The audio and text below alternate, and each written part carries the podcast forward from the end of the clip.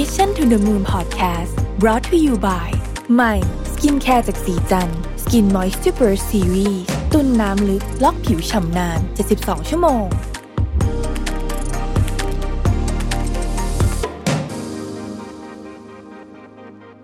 สวัสดีครับยินดีต้อนรับเข้าสู่ Mission to the Moon นะครับ ก็วันนี้ผมมีแขกรับเชิญอยู่กับผมสองท่านนะครับ คุณอุ้ยนุชนาถ CEO จากบริษัท ทุเรียนชักสยามนะครับแล้วก็คุณพีชนะครับพิชมนนะครับกรรมการผู้จัดการจากบริษัทวีเซนต้าประเทศไทยนะครับ ปีนี้เนี่ยต้องบอกว่าหลายๆคนก็คงจะโอ้โหเหนื่อยนักหนาสาหัสจริงๆนะครับโดยเฉพาะธุรกิจ SME เนี่ยโอ้โหเจอโควิดเข้าไปรอบนี้เนี่ยก็เออเป๋กันไปเยอะนะครับ ก็ปรับตัวกันมากมายนะฮะหลายคนก็ต้องบอกว่าเป็นปีที่ยากที่สุดเลยในการทำงานนะครับเอ่อวันนี้เนี่ยเรา ชวนทั้งสองท่านมาคุยเนี่ยเพราะว่าเราทราบมาว่าทั้งสองท่านนี้เนี่ยนะครับ เป็นเป็นคนที่ในช่วงนี้เนี่ย สามารถที่จะพลิกวิกฤตเป็นโอกาสได้นะครับเราก็อยากฟัง success case เนี่ยว่าช่องทางการขายวิธีการขายการตลาดต่างๆ ที่ทั้งสองท่านทำเนี่ยทำอะไรบ้างแล้วก็เอ่อมาถึงวันนี้ได้ยังไง แต่ก่อนอื่นเลยเนี่ยนะครับอยากจะขอให้ทั้งสองท่านช่วยแนะนำตัวเองแล้วก็แนะนำธุรกิจของตัวเองสักนิดหนึ่งได้ไหมครับ ค่ะ ก็อุ้ยนะคะ นุชนาถฉางเข้าชัยค่ะ มาจากทุเรียนเช็คสยามนะคะ โดยเริ่มต้นของธุรกิจทุเรียนเช็คสยามของเราอะค่ะ เราเป็นเริ่มจากการเปิดร้านขายของหวานเกี่ยวกับทุเรียนนะคะครับโดยมีทุเรียนปั่น ทุเรียนไอศครีม ทุเรียนแพนเค้ก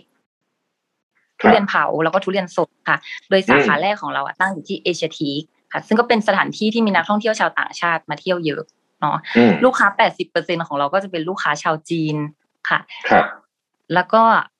คือลูกค้าชาวจีนก็ชอบสินค้าของเราโดยที่สินค้าของเราเนี่ยมีจุดขายตรงที่ว่าเราการันตีว่าสินอ่าทุเรียนของเราเป็นทุเรียนเกรดพรีเมียม ถ้าลูกค้าทานลูกค้าไม่ชอบไม่พอ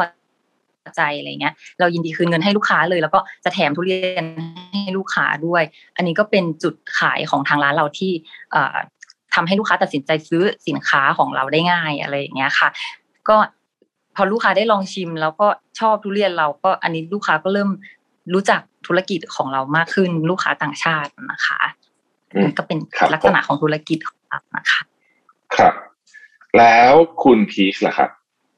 ค่ะ สวัสดีนะคะ พีทค่ะ พิชามน เจริญวัฒนาพักดี กรรมการผู้จัดการของบริษัทวิเซนต้าไทยแลนด์จำกัดนะคะ ก็ปัจจุบันนี้อายุ 29 29 แล้วค่ะ ก็คือ บริษัทของพีทอะเริ่มก่อตั้งมาประมาณตั้งแต่ปลายปี 60 ตอนนั้นก็ครับอายุประมาณ 25 ก็อ่าสร้างบริษัทเนี่ยกับเพื่อนสนิท โดยที่ตอนเริ่มแรกอะเพื่อนสนิทของพีทอะเขามีความสนใจที่จะแบบขายสินค้าอยู่แล้วขายอะไรก็ได้คือเขาเป็นคนชอบขายอะค่ะ แต่ทีเนี้ยตัวพีทอะมองว่าตลาดไทยอะมันค่อนข้างจะแน่นแล้วก็เลยแบบชวนเพื่อนกันแบบลองไปต่างประเทศกันไหมลองทำตลาดต่างประเทศกันดูไหมเผื่อมันจะดีขึ้นอะไรอย่างเงี้ยแบบอ่า สินค้าเราจะได้ไปแบบไกลๆมากขึ้นอย่างเงี้ย ก็เลยแบบโอเคลองตกลงศึกษาดูตลาดกัน แล้วก็ตกลงกันว่า โอเค น่าสนใจก็เลยลองตลาดต่างประเทศกัน แต่ว่าในช่วงเริ่มต้นเนี่ยพี่ก็ต้องแจ้งก่อนว่าเราอะบริษัทเราอะก็ผลิตสินค้าภายใต้แบรนด์ของตัวเองเนาะอย่างเช่นครับเอ่อของโกโก้มาสก์หน้าสบู่อะไรอย่างเงี้ยค่ะ เพื่อจะลองทำขายเองอย่างเงี้ย จนกระทั่งประมาณ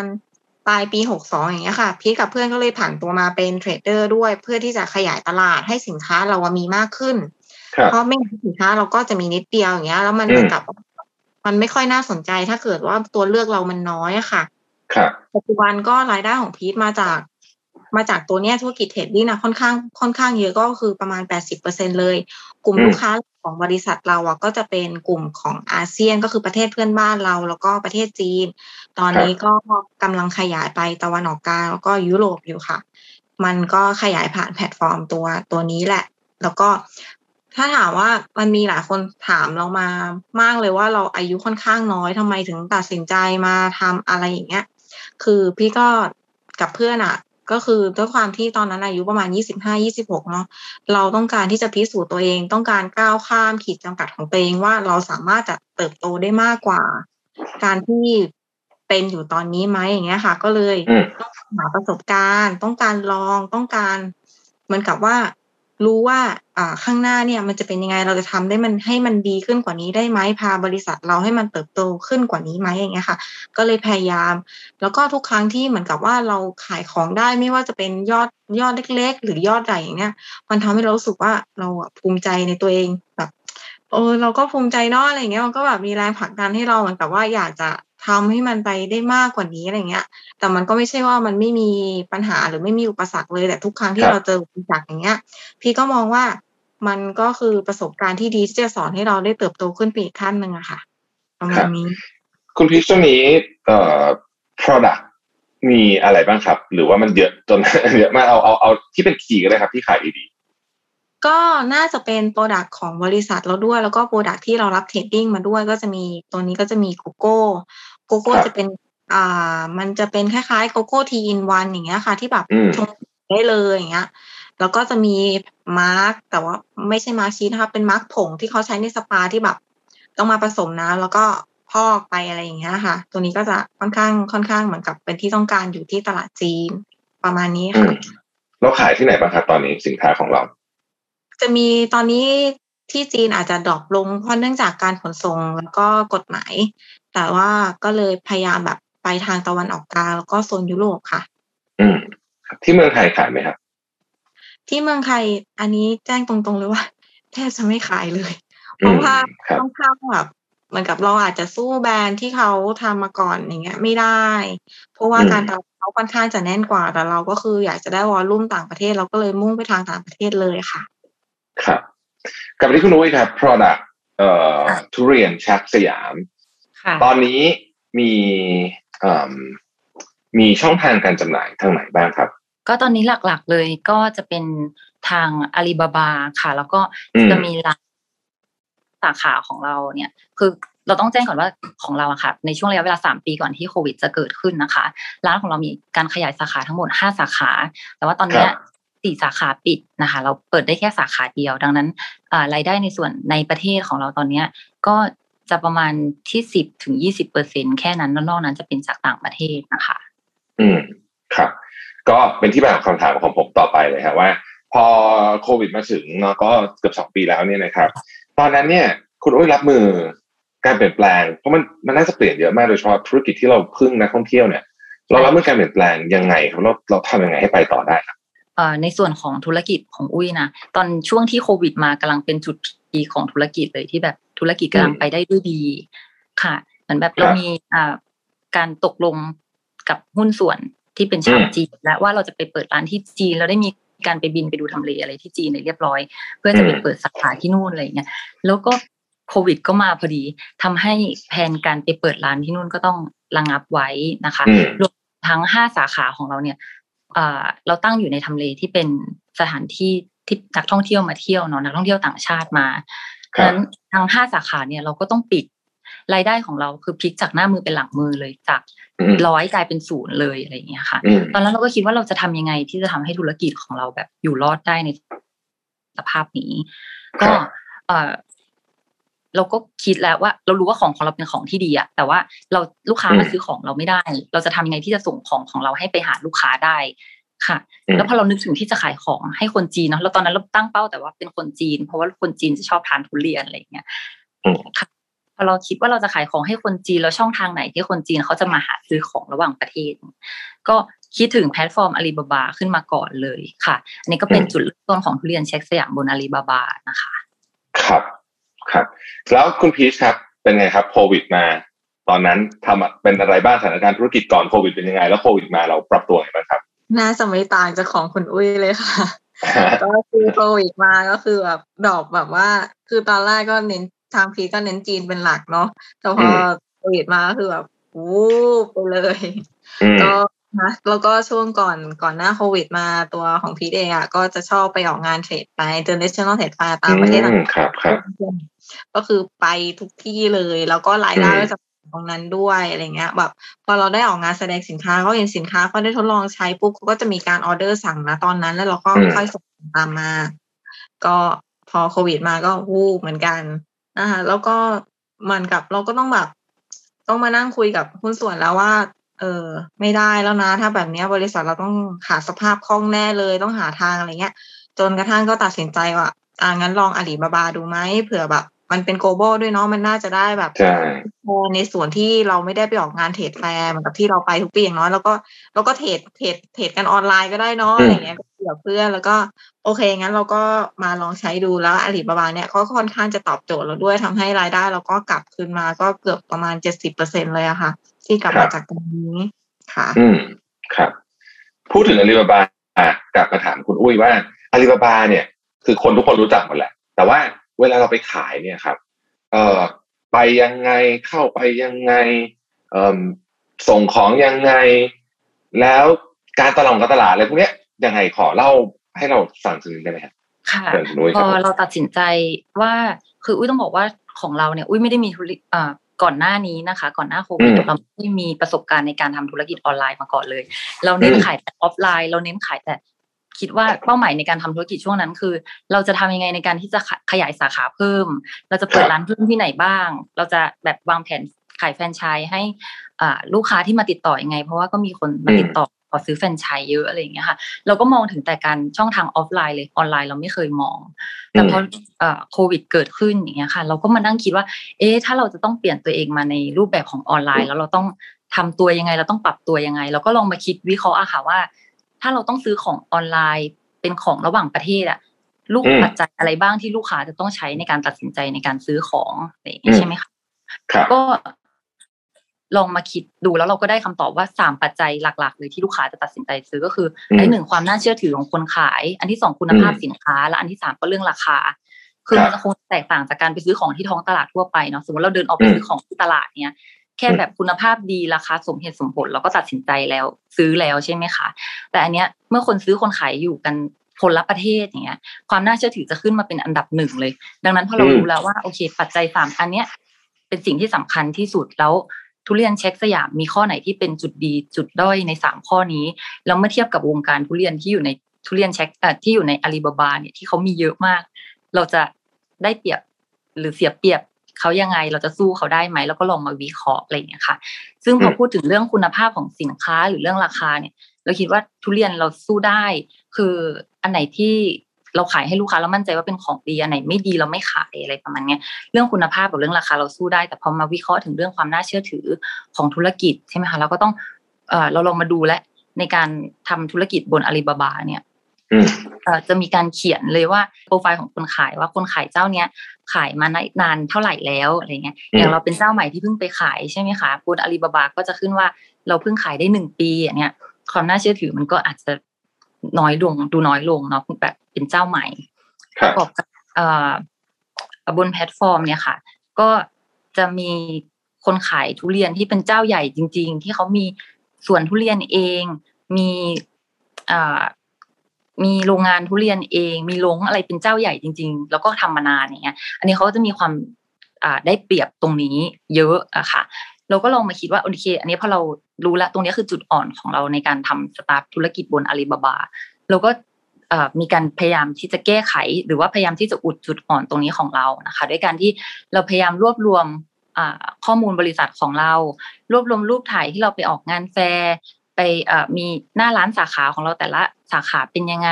เวลาลูกที่ลูกค้ามาต่อคิวซื้อของของเราแต่ละสาขาภาพเป็นยังไงอะไรเงี้ยรวมถึงภาพสวนทุเรียนของเรา แล้วก็การจัดเก็บทุเรียนของเราว่า เราคัดเลือกทุเรียนยังไง ให้ลูกค้า ความแก่ที่ระดับเท่าไหร่ของทุเรียนที่เราจะเลือกให้ลูกค้า แล้วก็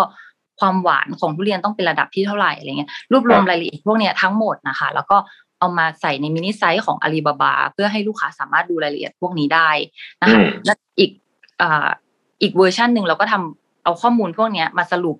ทำเป็นอ่าคล้ายๆเป็นอ่าแคตตาล็อกนะคะ ของสินค้าที่จะมีข้อมูลพวกนี้ในเวอร์ชั่นที่แบบดูอ่านง่ายแล้วก็ดูสวยงาม เอามาใส่ในอ่าสินค้าของเราบนอาลีบาบาอะไรอย่างเงี้ย ซึ่ง วิธีนี้เป็นวิธีที่อุ้ยลองดูแล้วมันได้ผลนะคะ ในการทำครับธุรกิจของเราบนอาลีบาบาเพราะว่าพอเราเริ่มทำในช่วง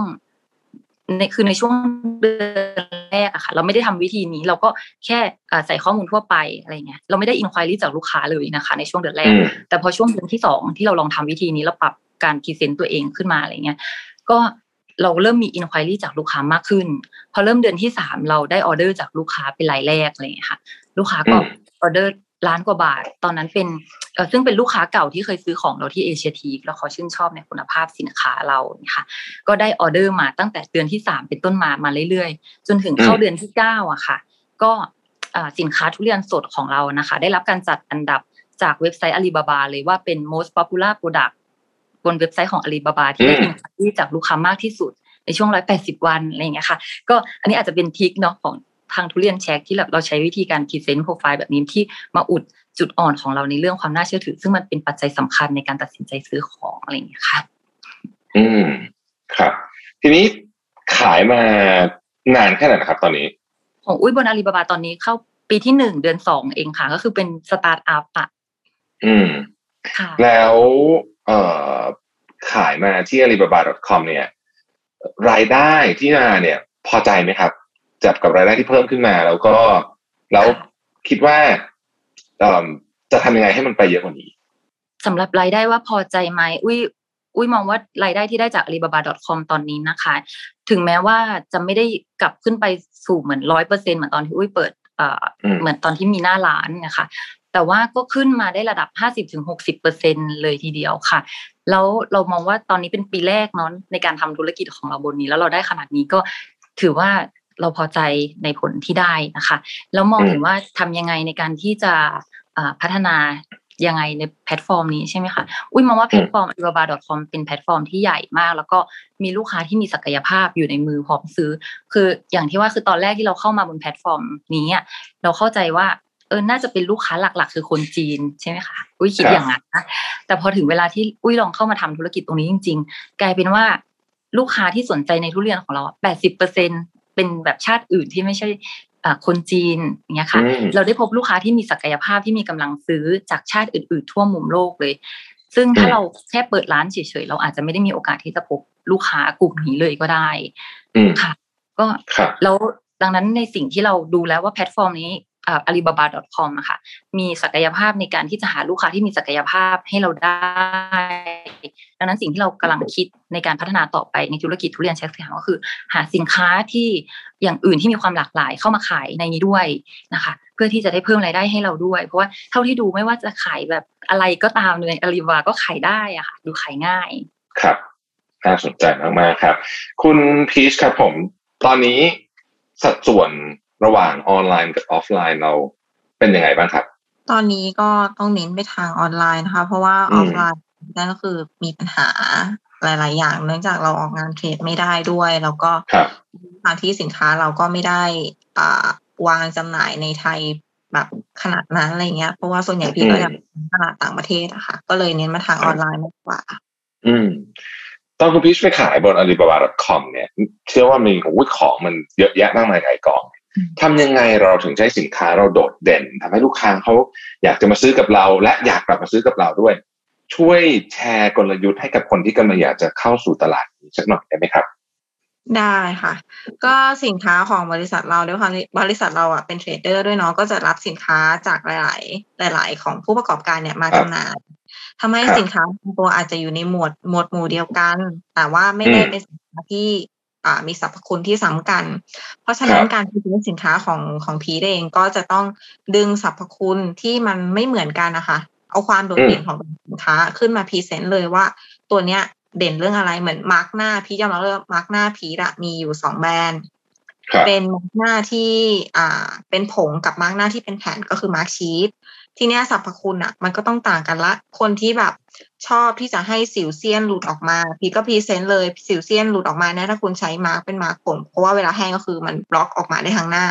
แต่ถ้าคุณแบบไม่ไม่ถนัดหรือว่าไม่ชอบที่ต้องมานั่งผสม มันต้องผสมเองใช่ไหมผสมน้ำมันค่อนข้างจะยุ่งยากก็คือใช้ mask sheet แต่ mask sheet ตรงนี้มันมีส่วนผสมของ hyaluronic ก็คือจะทำให้แบบ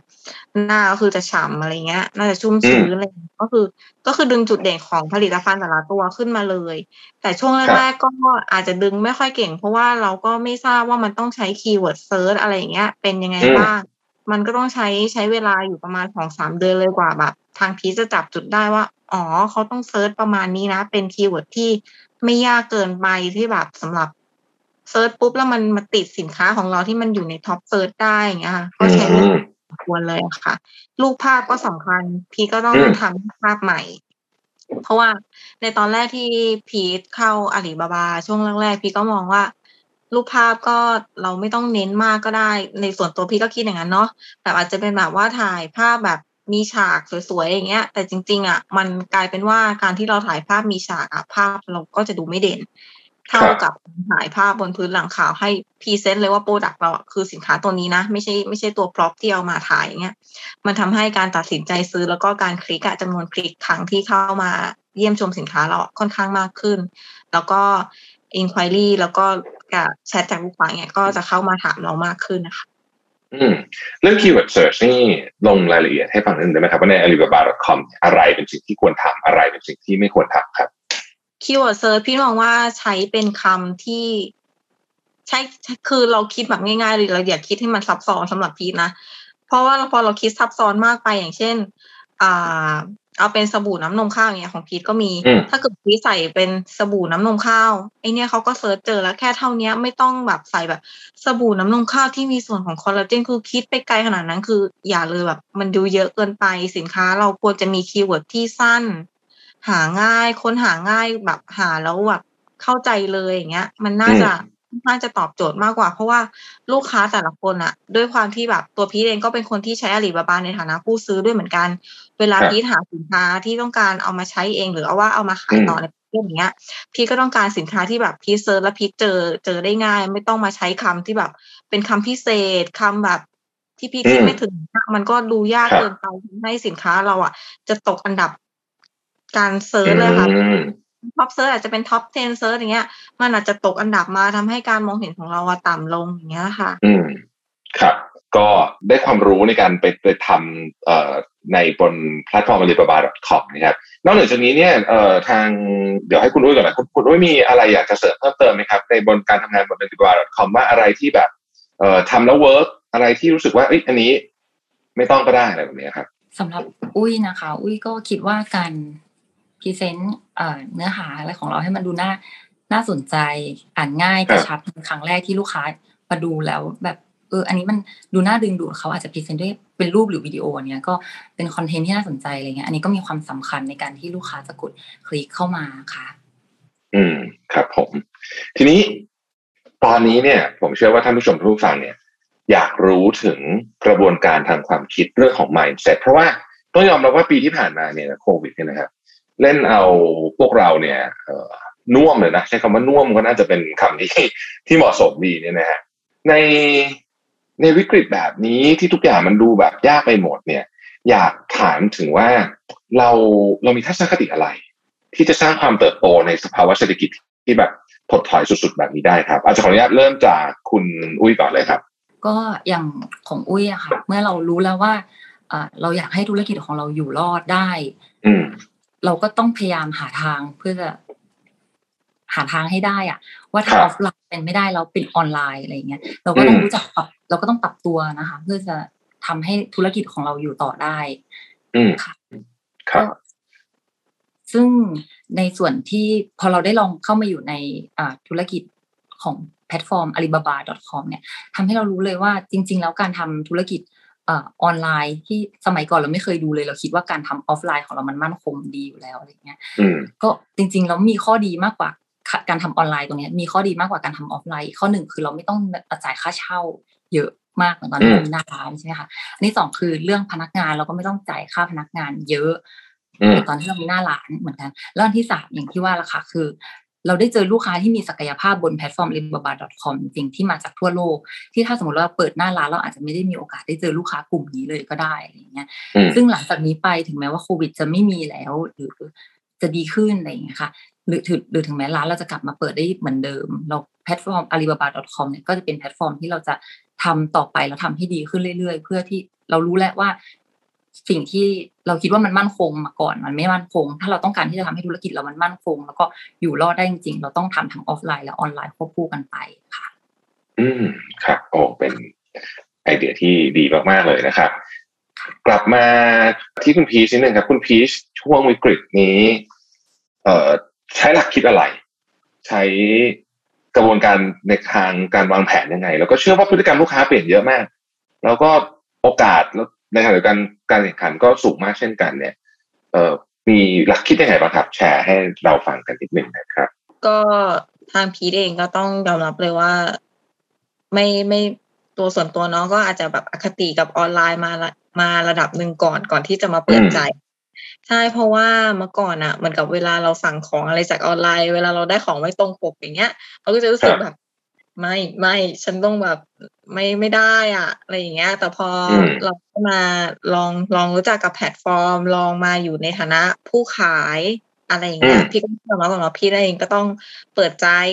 เปิดใจยอมรับสิ่งใหม่ ๆ แล้วก็ถ้าครับติดอยู่กับความคิดเดิมๆว่ามันไม่ได้ มันก็จะไม่ได้ ก็เราก็ต้องเปิดใจตัวเองก่อนว่ามันต้องได้ เราต้องอืมอยู่ได้ในสถานสถานการณ์แบบนี้เราต้องปรับตัวยิ่งช่วงเนี้ยเป็นยุคของดิจิตอลเนาะเราก็ต้องพยายามปรับตัวให้เข้ากับอ่ายุคสมัยในตอนนี้เปลี่ยนให้มันเป็น อ่าติดติดกระแสติดเทรนด์ไปเรื่อยๆอย่างเงี้ยค่ะ เราต้องหาโอกาสอะไรที่มันเป็นโอกาสอะไรที่กำลังโตอะไรที่กำลังเป็นเทรนด์เป็นกระแสเงี้ยพี่ก็จะพยายามดึงสินค้าพวกนั้นนะเข้ามาในร้านให้ได้อืมเพื่อที่จะแบบสร้างยอดขายของเราให้มันมากกว่าเดิม เพราะว่าถ้าพีทยึดติดกับว่า ไม่อยากจะหาเพิ่มแล้วจะขายแต่สินค้าของตัวเองที่มีอยู่ประมาณสามสี่ชิ้นมันก็คงไม่ได้ในฐานะที่เป็นเทรดเดอร์ด้วยพีทก็คงต้องอืมหาสินค้า ที่เป็นกระแสเข้ามาเพิ่ม เพื่อที่จะสร้างอ่ากระแสเงินสดหมุนเวียนภายในบริษัทด้วย แล้วก็สร้างการเติบโตของบริษัทให้บริษัทเรารู้สึกว่าเป็นทางเลือกให้อ่าผู้ประกอบการต่างประเทศเนี่ยได้เข้ามาเลือกสินค้าแล้วก็สินค้าของเราเป็นสินค้าที่ดีมีคุณภาพอะไรอย่างเงี้ยค่ะ ให้เขาได้แบบมีตัวเลือกในการตัดสินใจค่อนข้างจะเยอะครับไม่ได้แบบมาแล้วแบบรู้สึกว่าร้านฉันมีสินค้าอยู่สิบชิ้น แล้วเป็นสินค้าเดิมๆอย่างเงี้ย มันก็ไม่ได้เราก็ต้องตามอืมกระแส ด้วย แล้วก็เนื่องด้วยตอนนี้เนาะพฤติกรรมของผู้บริโภคเขาเปลี่ยนไปดีมาจากต่างประเทศเนี่ย มันก็ค่อนข้างจะเยอะทำให้เราอะอืมต้องพัฒนาธุรกิจของเราเนี่ยให้เข้ากับเทคโนโลยี อันเนี้ยเป็นเรื่องค่อนข้างที่จะสำคัญมากอาลีบาบาดอทคอมอะจึงเป็นเป็นแพลตฟอร์มที่ค่อนข้างจะตอบโจทย์เราในตอนนี้เป็นโอกาสการที่อ่าทำให้ธุรกิจของเราอะ สามารถเข้าถึงตลาดโลกได้ ไม่ได้ทำหน้าที่เป็นแค่แพลตฟอร์มที่แบบเราเอาสินค้าไปวางเท่านั้นอะแต่ว่าอืมเรายังได้ศึกษาทางด้านต่างๆ ด้วยคืออย่างที่พีทได้ได้ได้บอกไปตั้งแต่ข้างต้นแล้วว่า พีทอะเป็นคนที่ชอบออกงาน trade fair ตัวเนี้ยสามารถชดเชยตรงนั้นได้จริงๆแม้ว่าเราอะอาจจะไม่ได้พบปะลูกค้าแบบ หน้าต่อหน้าเหมือน trade fair ที่เราไปออกงานแบบนั้น แต่อันเนี้ยเราก็สามารถ direct หาลูกค้าโดยตรงลูกค้าก็ direct หาเราได้ตรงตรงเนี้ยคิดว่ามันเป็นจุดสำคัญเนาะจุดที่แบบ มันค่อนข้างดีแล้วประหยัดค่าใช้จ่ายสำหรับพีทที่เป็นคนที่ชอบออกงานเทรดด้วยเหมือนกับอืมไม่ต้องเสียค่าเช่าบูธไม่ต้องครับเสียค่าตั๋วเครื่องบิน ไม่ต้องเสียค่าอืมที่พักอย่างเงี้ย แต่เราสามารถครับติดต่อลูกค้าได้ทั่วทุกมุมโลกเลยจริง ๆ เพราะอืมพีทก็เลยมันค่อนข้างจะโอเคเนาะกับอาลีบาบาดอทคอมที่เราได้ตัดสินใจมาเลือกใช้ในตอนเนี้ยค่ะ ครับ คุณพีชเวลาเมื่อกี้คุณพีชพูดถึงความต้องการของลูกค้าที่เปลี่ยนไปเนี่ยเออเรา เราจะทำยังไงให้เรารู้ได้ว่าตอนเนี้ยลูกค้าเขาอยากได้อะไรเพราะคุณพีชมีของแบบเยอะมากเนี่ยหลากหลาย แล้วก็หลายแคตตา o r y ด้วยเนี่ย มีวิธีอะไรบ้างครับ ที่เราจะเราจะรู้ได้ว่าเอออันเนี้ยมันกำลังจะมา หรืออันนี้มันกำลังจะเอาไปอย่างเงี้ยครับ ตัวอาลีบาบาเขาจะมีเครื่องมือมันจะมีทูลที่ให้เราดูว่า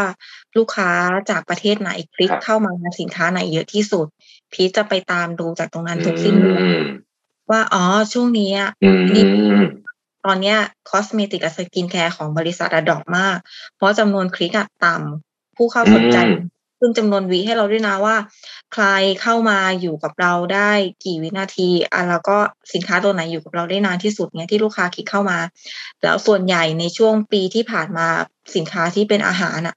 ค่อนข้างจะแบบได้รับความสนใจมากเพราะฉะนั้นพี่ก็เลยจะ เน้นสินค้าที่จะเป็นอาหารเนี้ยก็คือพยายามอืมผลักดันทำ present ให้มันมากขึ้นอะไรอย่างเงี้ยค่ะ เพื่อที่จะได้ตอบโจทย์ตรงนั้น แต่ว่ามันก็ไม่ใช่ว่าสินค้าตัวที่คลิกน้อยจะไม่ได้ไม่สามารถขายได้เลย ก็ไม่ใช่เพราะว่าอยู่ๆอืมมันมีออเดอร์ล่าสุดที่พีทได้มาก็แบบเป็นออเดอร์ที่ไม่ไม่ได้เป็นอ่าอาหารหรือเครื่องดื่มเลยเป็น skincare ที่แบบคลิกน้อยที่สุดอยู่ๆมันก็มาแล้วอยู่ๆมันก็พุ่งกว่าอาหารอย่างเงี้ยก็เลยแบบ มันก็ไม่ได้สอืน มใจกับเรื่องการคลิกอย่างเงี้ยมันต้องอยู่ด้วยว่าผู้ประกอบการที่ประเทศไหนเขาต้องการอะไรอย่างเงี้ยค่ะ เราไม่สามารถอืมตัดสินทั้งหมดจากยอดคลิกเนาะแต่อย่างน้อยยอดคลิกอะมันก็ทำให้เราเข้าใจได้ว่าเทรนด์ที่จะมาต่อไปในเดือนถัดไป มันน่าจะเป็นอะไรเพื่อให้เราหาสินค้าอืมกลุ่มลูกค้าได้มากขึ้นนะคะ ครับ ซึ่งข้อมูลตรงนี้ alibaba.com ก็คือ provide ให้ เราก็มาดูแล้วก็เข้าไปดูไปแกะดูมาวิเคราะห์ต่างๆนานาเหล่านี้ ผมชอบที่เมื่อกี้คุณคุณพีช่วยว่าเออมันเป็นตัววัดอย่างหนึ่งแต่ว่าไม่ไม่ใช่ไม่ใช่เสมอไปเนาะคือคลิกเยอะก็อาจจะก็อาจจะไม่ได้ไม่ได้ซื้อเยอะแต่บางคนคลิกน้อยแต่ว่ากระเป๋าหนักคลิกแล้วก็ซื้อซื้อเลเยอะยก็ได้เออคือเราซื้อเลยก็ได้ น่าน่าน่าน่าสนใจมากครับกลับกลับมานิดนึงกลับมาที่คุณอุ้ยนิดนึงครับคุณอุ้ยดูยังไงครับ ความต้องการของลูกค้าเพราะอย่างเงี้ยคุณอุ้ยพัฒนาสินค้าเอง เอ่อทำเริ่มต้นจากทุเรียน แต่ว่าเดี๋ยวเขาจะต้องทำอย่างอื่นต่อเนี่ย เราไปหาข้อมูลพวกนี้เนี่ยยังไงบ้างครับ ก็เป็นลักษณะแบบที่น้องพีชทำเหมือนกันนะคะก็ครับเราดูว่าความต้องการของลูกค้าในช่วงนี้เป็นยังไงอย่างเงี้ยอืมอย่างเช่นตอนนี้สิ่งที่อ่าทางทุเรียนแชทต้องการที่จะเอามาเพิ่มก็เกี่ยวกับเรื่องอาหารนี่แหละค่ะเพราะว่าอืมเทรนด์นี้กำลังมาเนาะอืม ค่ะ คือครับแพลตฟอร์ม alibaba.com เนี่ยค่ะ จะดีตรงที่ว่าเอ่อมีมีข้อเด่นเลยตรงที่ว่าสามารถทำให้เราเห็นข้อมูลพวกนี้ได้ชัดเจนเลยว่าอะไรที่เป็นความต้องการของลูกค้าในช่วงนี้ทำให้เราเอามาวิเคราะห์ธุรกิจตัวเองเนี่ยแหละค่ะว่าอะไรที่เราอืมควรจะเอามาขายอะไรแบบที่น้องพีทพูดเมื่อกี้อันนี้เห็นด้วยเลยค่ะ ก็อืมแล้วนอกจากนั้นคือบนแพลตฟอร์มนี้นะคะ อย่างหนึ่งที่ชอบก็คือ เอ่อ ในเรื่องของการสอนเป็น learning center เขาจะมี learning center อ่าเราจะต้องทำยังไงที่แบบ เราจะขายลูกค้าเราจะตอบ inquiry ลูกค้ายังไง หรืออืมการขายยังไงที่จะแบบมีประสิทธิภาพที่สุดบนอาลีบาบาอะไรอย่างเงี้ยทางอาลีบาบาก็จะมีในส่วนนี้ด้วย ก็ครับถือว่าเป็น feature ที่มีประโยชน์มากแล้วก็อีกส่วนหนึ่งที่จะเป็นอย่าง mini site ใช่ไหมคะที่เมื่อกี้อุ้ยกล่าวอืมไว้ตั้งแต่ตอนแรกแล้วว่า คืออาลีบาบาจะให้เราใส่เว็บไซต์ของตัวเองได้ ซึ่งทำให้เราแบบ present สินค้า หรือ present ข้อมูลบริษัทของเราได้เต็มที่ตรงเนี้ย ก็ช่วยได้เยอะมากในระดับหนึ่งเลยทีเดียวค่ะ ที่ทำให้ลูกค้าแบบสนใจในโปรไฟล์ของเรา แล้วก็เข้ามาดูสินค้าของเราค่ะ เออ อันนี้เป็นสิ่งที่ดีมากผมผมเคยได้ยินมามามานานแล้วว่า Alibaba.com เนี่ยมีกระบวนการในการเทรดดิ้งก็มี Data ให้กับผู้ขายเนี่ย ที่ช่วยให้เราปรับแผนของเราได้ชัดเจน ราะว่าความต้องการลูกค้าเองก็ก็มันก็โอ้โหเปลี่ยนเร็วมากนะฮะยุคนี้ก็มีเดี๋ยวก็มาเดี๋ยวนี้ก็ไปอะไรอย่างเงี้ยนะฮะแต่ว่าถ้าเกิดว่าเรามีข้อมูลเนี่ยเราก็สามารถที่จะแน่นอนตัดสินใจได้ง่ายขึ้นนะครับใช่ค่ะก่อนจะปิดก่อนจะปิดท้ายด้วยคำถามสุดท้ายเนี่ยอยากจะถามคำถามนี้ก่อนว่าโควิดมาเนี่ย สอนอะไรเราบ้างคุณพีชก่อนแล้วกันนะให้บทเรียนว่าเราไม่ควรมองธุรกิจด้านใดด้านหนึ่งด้านเดียว ไม่ควรมองอืมอะไรที่มันอ่าซ้ำอยู่กับอะไรเดิมๆ ควรจะแบบ พยายามปรับตัวพยายามหาโอกาสที่มันมาอยู่ในวิกฤตอะทุกวิกฤตอะมีโอกาสเสมอ พี่ได้ยินคำเนี้ยมาบ่อยมากจนได้มาเจอกับตัวเอง แล้วก็เข้าใจว่าทุกวิกฤตมันมีโอกาสจริง ๆ คนที่ไม่ได้ออกงาน trade นี่พี่ขอเน้นงาน trade นะเพราะพี่เป็นคนชอบออกงาน trade มากๆอืมก็คือคนที่ไม่ได้ออกงาน trade เขาก็จะมาหาสินค้าตามแพลตฟอร์มออนไลน์ที่ต้องใช้ความน่าเชื่อถือประมาณหนึ่งอย่างที่ คุณอุ้ยได้ได้กล่าวไปตอนตอนแรกแล้วเนาะว่าการสร้างความน่าเชื่อถือเนี่ยค่อนข้างสำคัญ และอืมถ้าเกิดเขามาพบเราที่นี่ เราต้องทำยังไงให้เขาน่าเชื่อถือไอเนี้ยก็คือเป็นประสบการณ์ของทางเราเหมือนกัน แล้วอย่างอย่างเช่นเขาบอกว่าได้บทเอ่อสอนบทเรียนอะไรอีก นอกจากที่พีจะต้องปรับตัวอ่าให้เข้ากับสถานการณ์แล้วอะมันก็ต้องมีการแบบใช้แผนสำรองอะไรหลาย ๆ อย่าง เพราะว่าแพลตฟอร์มอะมันไม่ได้ ไม่ได้เรียนรู้วันเดียวแล้วมันจบ พี่อืมมองว่ามันมีอะไรที่มันแบบที่ยิ่งเราเรายิ่งใช้อะมันยิ่งยิ่งให้ประโยชน์เรามากขึ้น ยิ่งเราใช้มันคล่องขึ้น เราก็สามารถให้มันเป็น tool marketing tool ที่ดีได้มากขึ้น มันสามารถทำประโยชน์ให้เราได้มากกว่าการที่เรามาดู Data ที่วิเคราะห์แต่ละเดือน มันอาจจะสอนให้เราเหมือนกับว่าต้องปรับตัวว่า ตรงนี้เทรนเนี้ยเริ่มตกแล้วนะ คุณควรไปทางไหน มันก็จะมีเหมือนกับว่าตัววิเคราะห์เขาเรียก forecast อะที่เขาขึ้นมาให้เราในในตัว Data นะคะ ในตัวแพลตฟอร์มอะเขาก็จะแนะนำมาให้เราเนี้ย คือพีทมองว่าตรงเนี้ยมันค่อนข้างจะดีเนาะก็เลยแบบ คิดว่าต้องเรียนรู้ไปเรื่อยๆ เพราะว่า อ่าเขาเหมือนกับที่เขาพูดกันตลอดอะว่าอะไรนะการเรียนรู้อะไม่มีวันสิ้นสุดมันน่าจะต้องเป็นแบบนี้จริงอะค่ะ เพื่อครับเพื่อธุรกิจเราตอนนี้เพื่อปรับตัวให้เข้ากับสถานการณ์โควิดตอนนี้ค่ะ อืม คุณอุ้ยครับ โควิด ให้บทเรียนอะไรกับคุณอุ้ยบ้าง ไม่ต้องเป็นเรื่องงานอย่างเดียวก็ได้นะครับ เรื่องอะไรก็ได้ หลักๆ เลยทำให้เรารู้ว่าชีวิตมันไม่มั่นคงจริง อะไรที่เราคิดว่ามันมั่นคงแล้วมันไม่มั่นคงอะไรอย่างเงี้ยค่ะดังนั้นในสภาวะที่เรารู้แล้วว่าชีวิตเราอยู่บนความไม่มั่นคงจริงๆเราก็ต้องหาอะไรที่ ทำให้หลังจากนี้ไปเนี่ยไม่ว่าจะเกิดสภาพอะไรขึ้น เราต้องทำให้มันมั่นคงมากขึ้น เราต้องวางแผนเพื่อที่ถ้าจะเกิดเหตุการณ์อะไรแบบนี้ขึ้นอีก เราจะทำยังไง ให้เราไม่กระทบกระเทือนขนาดนี้อะไรอย่างเงี้ยก็อ่าอย่างพูดถึงเรื่องถ้าเป็นเรื่องการขายของนะคะ การทำให้เรารู้เลยว่าการขายช่องทางออฟไลน์อย่างเดียวอะไม่สามารถที่จะ เอ่อหมายถึงว่าอาจจะทำได้ดีอยู่ แต่ว่าไม่สามารถที่จะสร้างความมั่นคงได้ทั้งร้อยเปอร์เซ็นให้เราได้อีกต่อไป การมาขายในช่องทางออนไลน์ หรือบนแพลตฟอร์มใหญ่อย่าง alibaba.com ที่สามารถหาลูกค้าให้เราได้อย่างกว้างขวางอันเนี้ยก็เป็นสิ่งที่สร้างความมั่นคงให้เราได้เพิ่มมากขึ้นจริงๆนะคะหมายถึงว่าถ้าสมมติว่าข้างหน้าถ้าเกิดสถานการณ์แบบนี้ขึ้นอีกอย่างเงี้ย เราก็จะไม่ได้รับผลกระทบกระเทือนอะไรมากขนาดนี้แล้วค่ะ อืมครับโอ้วันนี้ก็ได้ความรู้เยอะนะฮะแล้วก็เชื่อว่าหลายท่านฟังเสร็จแล้วเนี่ย จะต้องรีบอยากไปขายบน alibaba.com เลยนะครับ สุดท้ายนะครับ อยากให้ฝากกำลังใจนะครับ หรืออะไรก็ได้ที่ที่รู้สึกว่าอยากจะพูดเนี่ยกับ SME รายย่อยต่างๆ ที่ตอนนี้เชื่อว่า 90กว่าเปอร์เซ็นต์เนี่ยลำบากมากๆนะครับ แต่เขาอยากเติบโตเนาะแล้วก็ในฐานะที่ทางคุณอุ้ยคุณพีชเนี่ยก็เป็น SME ที่ประสบความสำเร็จ สามารถนำสินค้าตัวเองไปขายในตลาดโลกได้นี่นะครับ เชิญคุณพีชก่อนเลยครับ ก็พีชก็อยากฝากถึงผู้ประกอบการทุกท่านนะคะ ที่ยังมีความลังเลอยู่ที่จะใช้ global platform นี้ของ alibaba.com เนาะไม่ว่าจะเป็นเรื่องของภาษาเรื่องของความรู้ทางเทคโนโลยีหรือดิจิตอลอย่างเงี้ยอยากจะแนะนำให้ผู้ที่กำลังลังเลตรงเนี้ยก็คือ